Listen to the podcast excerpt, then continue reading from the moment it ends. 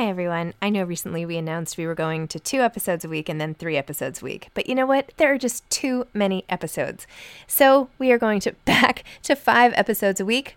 Still a reduction from seven, but there were just too many interviews scheduled, and I didn't want to make all the authors wait for too long. So I hope you can keep up with me. Listen to one a week as you're on your way to work, or on your way home, or putting your kids to bed, or whatever it is you're doing. Moms don't have time to read books now, five times a week. I'm Sandra, and I'm just the professional your small business was looking for. But you didn't hire me because you didn't use LinkedIn jobs. LinkedIn has professionals you can't find anywhere else, including those who aren't actively looking for a new job but might be open to the perfect role, like me. In a given month, over 70% of LinkedIn users don't visit other leading job sites. So if you're not looking on LinkedIn, you'll miss out on great candidates like Sandra. Start hiring professionals like a professional. Post your free job on linkedin.com/people today. Ready to pop the question? The jewelers at BlueNile.com have got sparkle down to a science with beautiful lab grown diamonds worthy of your most brilliant moments. Their lab grown diamonds are independently graded and guaranteed identical to natural diamonds, and they're ready to ship to your door. Go to BlueNile.com and use promo code LISTEN to get $50 off your purchase of $500 or more. That's code LISTEN at BlueNile.com for $50 off. BlueNile.com code LISTEN.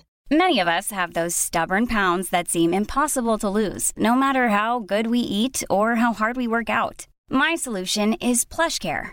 PlushCare is a leading telehealth provider with doctors who are there for you day and night to partner with you in your weight loss journey. They can prescribe FDA-approved weight loss medications like Wegovy and Zepbound for those who qualify. Plus, they accept most insurance plans. To get started, visit plushcare.com slash weight loss. That's plushcare.com slash weight loss. Hi, I'm Zibby Owens, and you're listening to the award winning podcast, Moms Don't Have Time to Read Books. If you like this podcast, you will love my new anthology called Moms Don't Have Time to Have Kids. Check it out, and you'll hear from 49 authors about all sorts of things moms don't have time to do. All the authors have been on this podcast. Also, check out my TikTok at with Zibby and Tracy, my other podcast, Sex Talk with Zibby and Tracy. Check out Moms Don't Have Time to Write on Medium. And of course, my new publishing company called Zibby Books. And now back to our daily author interview site and a quick hello from some of my kids. Hi. Hi. Hello. Enjoy the show.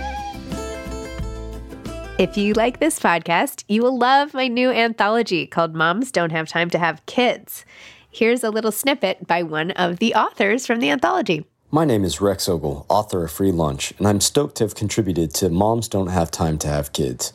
My essay is called Historia sobre mí, Stories About Me, and what I really don't have time for is making time for self care, but I'm learning to make time, and so should you. Amor Towles is the author of The Lincoln Highway. He's the also the author of the New York Times bestsellers Rules of Civility, which I adored, and A Gentleman in Moscow. The two novels have collectively sold more than 4 million copies and have been translated into more than 30 languages. Towles lives in Manhattan with his wife and two children. Welcome, Amor. Thank you so much for coming on Moms Don't Have Time to Read Books to discuss the Lincoln Highway and all of your work and everything else. Thanks, Zibby. Thanks for having me. I have to tell you that I read The Rules of Civility with my book club years ago when it first came out, and still it remains one of my favorite books. So good, so amazing. And then I actually I went and saw you speak somewhere related to that book ages ago. This is like embarrassing now that I'm like stalking you. But anyway, I was such a huge super fan and now have like been following along with you. So I'm delighted to get to talk to you about this book. Great. Terrific. Yes.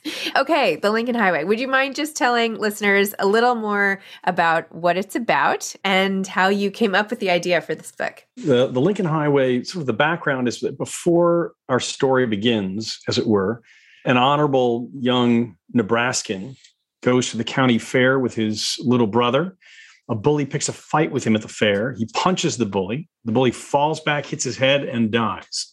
As a result, Emmett, our hero, is sentenced to 18 months in a juvenile work farm. The book opens on the day that Emmett has been released, and the warden is driving him home to Nebraska.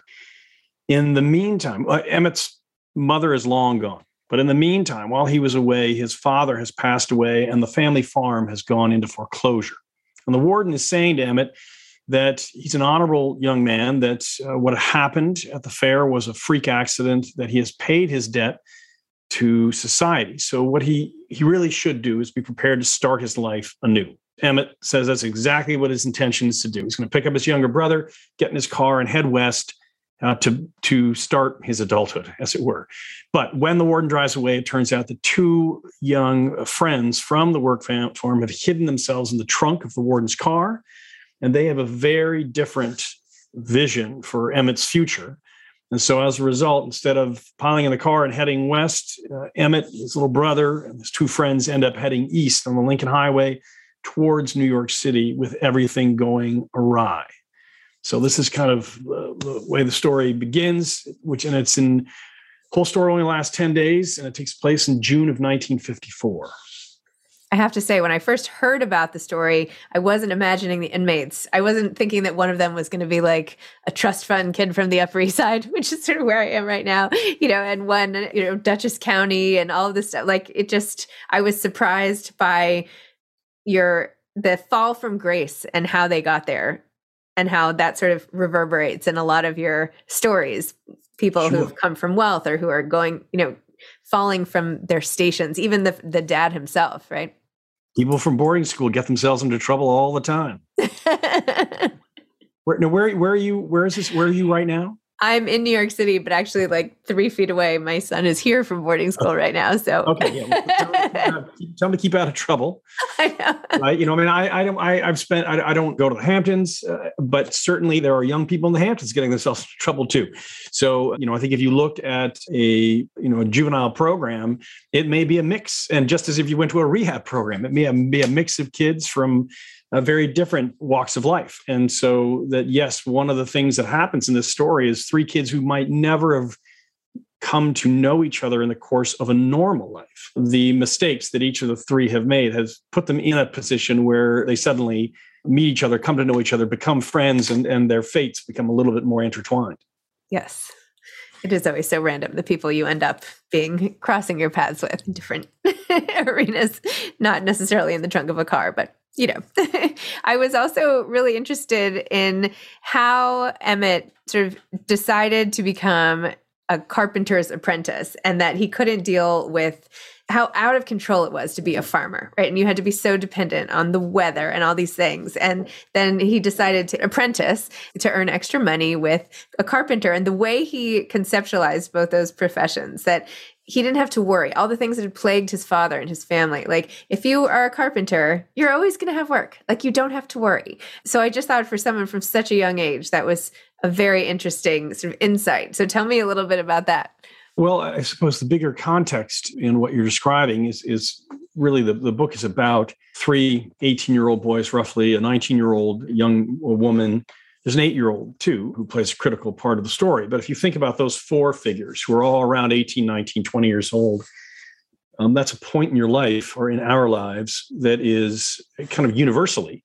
It's a sort of interesting moment because if you think about our lives between zero and 16, that's a period where we are receiving all kinds of input, instruction, counsel in from our parents, from school, from our church, from the community around us, whatever shared values our community has.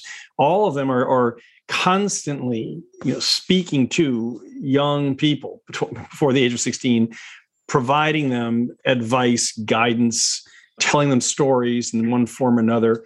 And all this is really to shape the young individual and to define help define uh, who they are and how they view right and wrong where they are where they draw their lines what they think is possible for themselves what they think is essential to do you know all these things are being passed to us.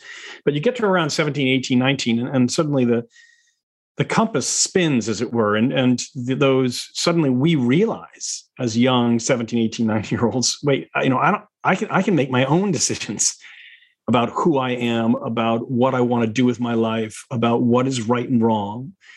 And when we make that transition, either consciously or unconsciously, both happen, we take all those inputs from our youth and we amplify some and we discard others. You know, and, and there are kids who very self-consciously want to be like their father. Let's say a son wants to be like father. There are kids who very self consciously reject their father's choices, even if their father's an honorable person. They must say, you know, the life that my father has chosen is is alien to me, anathema to me, and I, you know, I would no sooner do X than you know than jump off a cliff. And so, so you can have both sort of moments occur. And and yes, the all three of the young men in this case, and and, and Sally, the young woman too, they are at that moment in their lives and they are very conscious of the lives that their parents lead and they have inherited both problems and wisdom from their parents to varying degrees and they are defining their lives in contrast in, in some cases and so yes for emmett being raised in a farm by a father who wasn't a natural farmer and seeing the ongoing struggles that that has created for him and that they've had to share as a family it's very natural for him to be like, no, this is not for me. You know, and, and so, you know, but as I say, that's just sort of a part of the bigger mosaic of individual decision making at that point. And the story investigates many different kinds of decisions that the the young characters are making in a similar type of context. Yes. This is how I feel about going into finance, by the way. like I, I would rather be I would rather be nailing you know. Oh, actually, because your parent, you, you, have parents. I have, I have, my, I have a family in finance, so I'm like, you know, let me just read books all day. Thank you very much. Didn't you have a background in finance, or did I make that up? Didn't you start out that way? Well, I spent 20 years in the investment business. Yes. Yeah, that's what I thought. Yeah.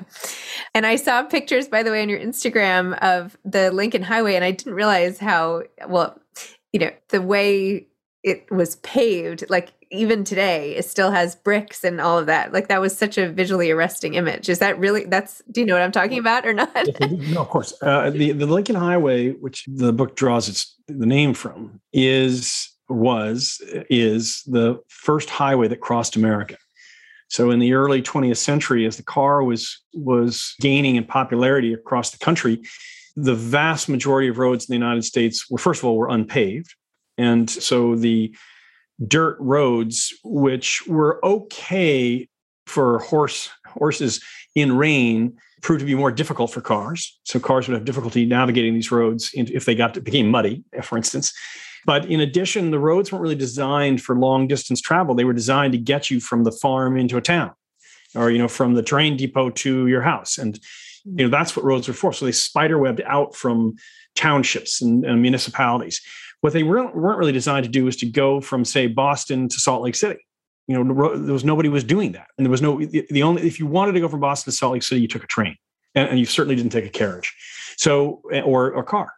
So, a, an American entrepreneur by the name of Carl Fisher, who believed that Americans, now that they had cars, would want to see their country and should see their country, decided that he would build a paved road that crossed the country from you know, the Atlantic Ocean to the Pacific Ocean, specifically from Times Square to San Francisco. At the time, the federal government wasn't involved in road making at all. And so it ended up being a private venture. He raised money from the public and barnstormed to raise money. And eventually he raised enough money, you know, whatever in today's terms, millions of dollars, and the road was built. Now, the reason I go through all this is because it's not like they had one crew who started in Times Square and paved the roads slowly across the nation 300 miles 3000 miles later. What of course they did is they is his notion was we're going to raise money all across the country and the individual counties in which the road is going to cut through will be a part of you know they'll take over their zone you know and, and each uh, so, so simultaneously groups would be building the road all across the country county by county for you know once it was once the lawn the line was drawn of where it was going to be. Now, so that meant that to some degree, the the the roads, how they were made, did differ from place to place.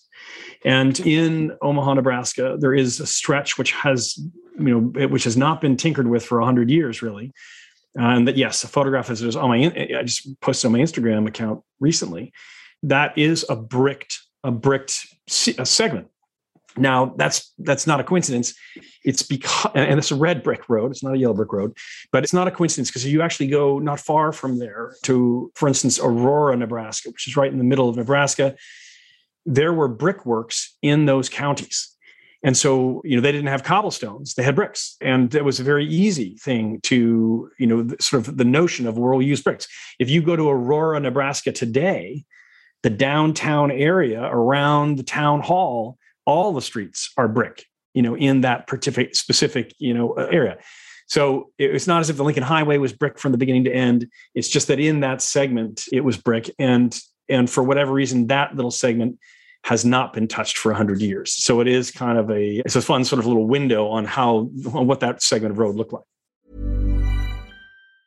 There's never been a faster or easier way to start your weight loss journey than with PlushCare. PlushCare accepts most insurance plans and gives you online access to board-certified physicians who can prescribe FDA-approved weight loss medications like Wegovy and Zepbound for those who qualify. Take charge of your health and speak with a board-certified physician about a weight loss plan that's right for you. Get started today at plushcare.com slash weight loss. That's plushcare.com slash weight loss. plushcare.com slash weight loss. I'm Sandra, and I'm just the professional your small business was looking for. But you didn't hire me because you didn't use LinkedIn jobs. LinkedIn has professionals you can't find anywhere else, including those who aren't actively looking for a new job, but might be open to the perfect role, like me. In a given month, over 70% of LinkedIn users don't visit other leading job sites. So if you're not looking on LinkedIn, you'll miss out on great candidates like Sandra. Start hiring professionals like a professional. Post your free job on linkedin.com/people today. Millions of people have lost weight with personalized plans from Noom, like Evan, who can't stand salads and still lost 50 pounds. Salads generally for most people are the easy button, right? For me, that wasn't an option. I never really was a salad guy. That's just not who I am. But Noom worked for me. Get your personalized plan today at Noom.com. Real Noom user compensated to provide their story. In four weeks, the typical Noom user can expect to lose one to two pounds per week. Individual results may vary. Oh, oh my gosh, I love that. I just wanted to read this one part about Emmett and when he finds something special from his father tucked away in the car and he it was it's about books themselves so i just wanted to read this thing about how he doesn't approve or his dad had never approved of ripping out books and yet here's a page he said his father made painfully clear that night to deface the pages of a book was to adopt the manner of a visigoth it was to strike a blow against the most sacred and noble of man's achievements the ability to set down his finest ideas and sentiments so that they might be shared through the ages. For his father to tear a page from any book was sacrilege. What was even more shocking was that the page was torn from Ralph Waldo Emerson's essays, that book which his father held in greater esteem than any other. So, is this something you share? Do you have a feeling about ripping pages out of books? Like, was this a thing in your family too? Well, you know, my books are an invention. So no, so they are not expressions of my, of my family behavior. I was just wondering if that stemmed from anywhere. That that was my um, one personal question. Emmett, in that story, Emmett got in trouble for defacing a book and was sent home by the principal in essence, and his father was furious. That did not happen to me. You know? So, but you know, of course, I think we all, most of us, witness some version of that at some point in our lives. I think it's probably a pretty universal situation where in elementary school, some kid starts drawing in the books. And, and you know a particularly traditional teacher will be furious and say you know what are you doing? You know you can't be drawing in the books you know.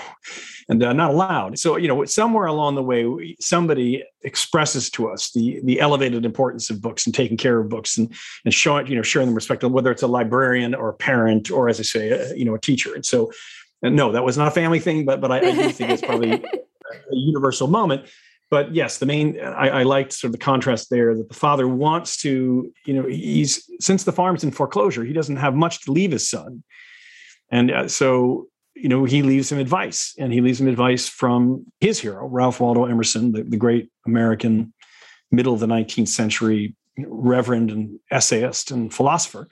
That's what he leaves him, you know, and and and as as Emmett says, you know, here's a guy he both loved Emerson, prized the book hated the, defacing of books and yet tore out this you know passage you know before he died to give his son. And and therefore it kind of has sort of the weight of all of these things behind it. You know it's, it's something that you should take all the more seriously for the fact that it that for his father to do it you know it was it was contrary even to his own normal you know rules. It must be an important passage. And and you know of course in the way of books it, it, emmett's ability to understand that passage at that point in the story is very different than his ability to understand that passage at the end of the story. And you know, and that well, I'll leave that for others to figure out on their own.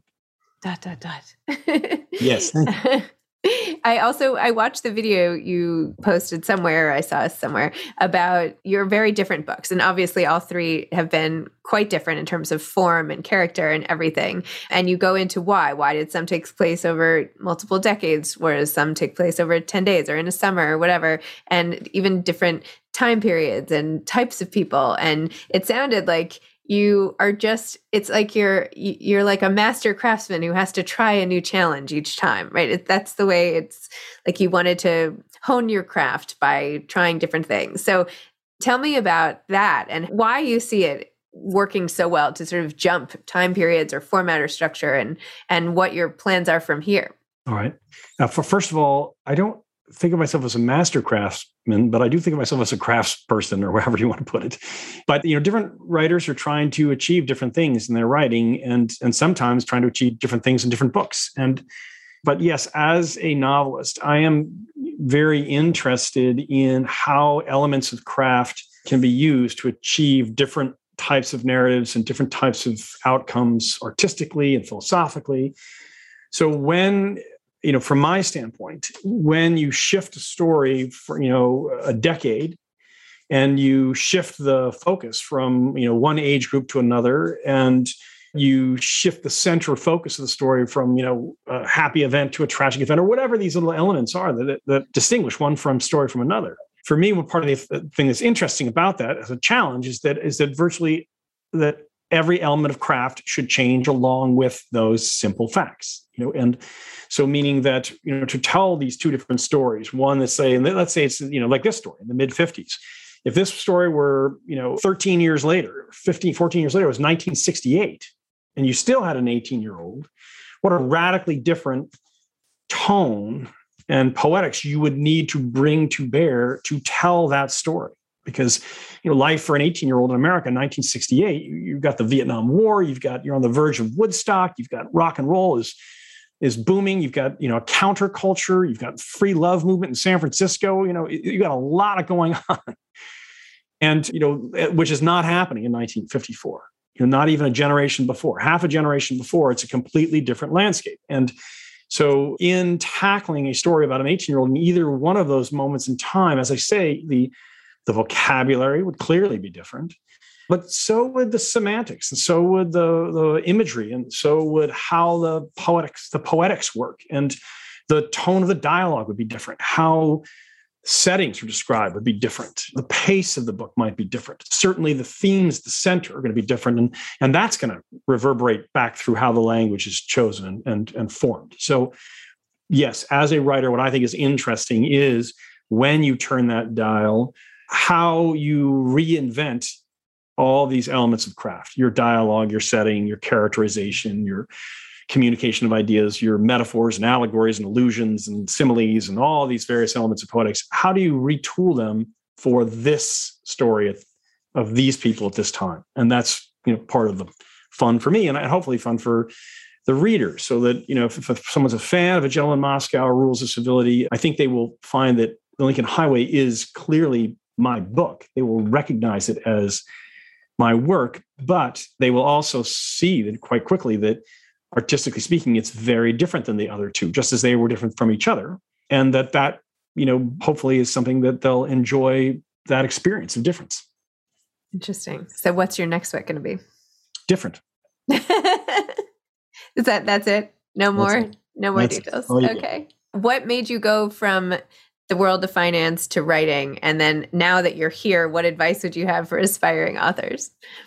Well i've been writing since i was a kid. So i wrote fiction in elementary school okay. high school and college and graduate school. So uh, really that's the thing i've been doing all my life. And my childhood friends what they find surprising is that i was in the investment business for 20 years. You know Got that's it. what shocks them you know. But so you know I, i'm not i'm not I'm not a great font for advice, you know, source for, uh, for advice. But you know, for me, for me, what worked for me was basically read, write, repeat. You know, so from the time I was in first grade, I, I would read something, and if it grabbed me, I'd read more of it, and then I would probably start writing in some fashion drawing from what I just read as an experiment or as thievery or whatever you want to call it and that and that just sort of that began around the time I was in first grade and continued right through to today. I'm constantly reading books with the interest not only of enjoying them, but of understanding how they work and uh, you know, how an author approaches their craft, how they realize their the intrinsic mission of their books, and and that inevitably influences me, you know, and and shapes kind of how I might. It's one thing I get to carry into the next project is is is how that person did that. I'm not, I'm not copying people. I mean, I make it sound like that. But I'm 57, so I'm talking about after decades of reading. You know, you've accumulated a, a large vocabulary of, of different styles of storytelling, different approaches to storytelling, and that that helps me when I set out and invent an idea and I have to start thinking about how do I tell this. I can draw on this sort of long-standing awareness and, uh, of, of different types of storytelling that might serve the purposes of this tale. Very interesting. Well, I feel like one of the things that you do particularly well is developing your characters and how real they become and how quickly you're able to introduce us to them. Like we feel like you get to know them very quickly with just a few details or a few sentences that they say. You you know, within a page or two, like I totally got to know Duchess, right? Like that's who that person is. I know the backstory. He's funny, like it, all the things. Like it's just it's very impressive because sometimes it takes a while to get to know people. I don't know. So I feel like that's one of the most vivid things in your writing. But well, I appreciate you saying that. But uh, I, am glad that's your experience, but because that's certainly the intention. I, I think that one of the elements of the novel that are, are most important and they're most unique or an element which is the mo- is is among the most important and is the most unique is what you're describing which is that the novel is an art form in which we can take the perspective of a different human being you know where we suddenly can see the world through their eyes. We can feel in in the best of novels very close to their experience. We feel emotionally in tune with them. So if they have a setback we're upset. If they have a victory we're excited you know. If something funny happens to them we laugh. If something tragic happens to them we cry. You know there's a real potential bonding between a reader and central characters. And when that happens, it's a beautiful thing, I think, and, and make can make a story much more powerful. So I do think that for young writers, this should be one of the things that they strive to gain a command of, which is how do you invent a, a personality, so a, a three-dimensional individual, idiosyncratic, you know, is unique, and yet the reader gets access very quickly to an understanding of who they are. Now, we part of a pleasure of a novel is also is getting a deeper and deeper understanding of who they are and watching how they change. So you know, it's not like you need to know everything. Right. But as you say, you know, you you you want to know enough about them that that you kind of have a sense of, oh yeah, okay, I I, I know I can feel who this person is. I know who this person is, and now I'm going to join them in this discovery, and I'm going to get to know them better along the way, much in the way that we do in life. You know, if, if particularly when we hit it off with somebody, you know, you you spend 40 minutes at a party talking to somebody who's a natural fit for you, and it's just like it's it's very exciting. You you feel like I, I feel like you feel like I've known this person their whole lives, and you realize there's many things you still need to know about them, and you know, and they are changing, but yet you have this strong sense of affinity, and and you're I think in in writing, you're trying to create that similar version of that experience, you know. But you just the the, the challenge is that you have to make that an, that that connection Uh, aspect of affinity for all kinds of readers at the same time. You know, yeah. I can't sort of just make one in a thousand people like my main character. You know, I mean, it does have to be a broader, ideally a broader scope than that. It's really like magic that it ever works. Really, I mean, when you think about it, it, is. it is. It's very much like magic. Anyway, well, Amor, thank you so much for your time. Thank you for all the hours of reading pleasure you've given me on your Thank you. Thank you, Zoo. Thanks for having so me. thanks so much. All right. Take care. Bye bye. Thanks for listening to this episode of Moms Don't Have Time to Read Books. Don't forget to follow me on Instagram at Zibby Owens and at Moms Don't Have Time to Read Books.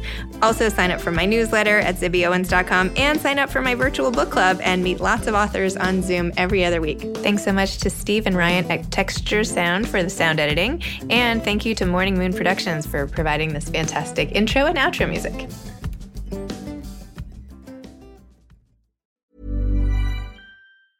Hi, I'm Daniel, founder of Pretty Litter. Did you know cats tend to hide symptoms of sickness and pain? I learned this the hard way after losing my cat, Gingy. So I created Pretty Litter, a health monitoring litter that helps detect early signs of illness by changing colors, saving you money and potentially your cat's life. Pretty Litter is veterinarian developed, and it's the easiest way to keep tabs on your fur baby's health right at home. Go to prettylitter.com and use code ACAST for 20% off your first order and a free cat toy. Terms and conditions apply. See site for details.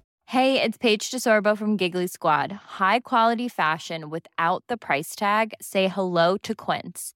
I'm snagging high end essentials like cozy cashmere sweaters, sleek leather jackets, fine jewelry, and so much more. With Quince being 50 to 80% less than similar brands. And they partner with factories that prioritize safe, ethical, and responsible manufacturing. I love that. Luxury quality within reach. Go to quince.com slash style to get free shipping and 365 day returns on your next order. Quince.com slash style. Imagine the softest sheets you've ever felt. Now imagine them getting even softer over time. That's what you'll feel with Boll and Branch's organic cotton sheets. In a recent customer survey, 96% replied that Boll and Branch sheets get softer with every wash. Start getting your best night's sleep in these sheets that get softer and softer for years to come. Try their sheets with a 30-night guarantee. Plus, get 15% off your first order at bollandbranch.com. Code BUTTERY. Exclusions apply. See site for details.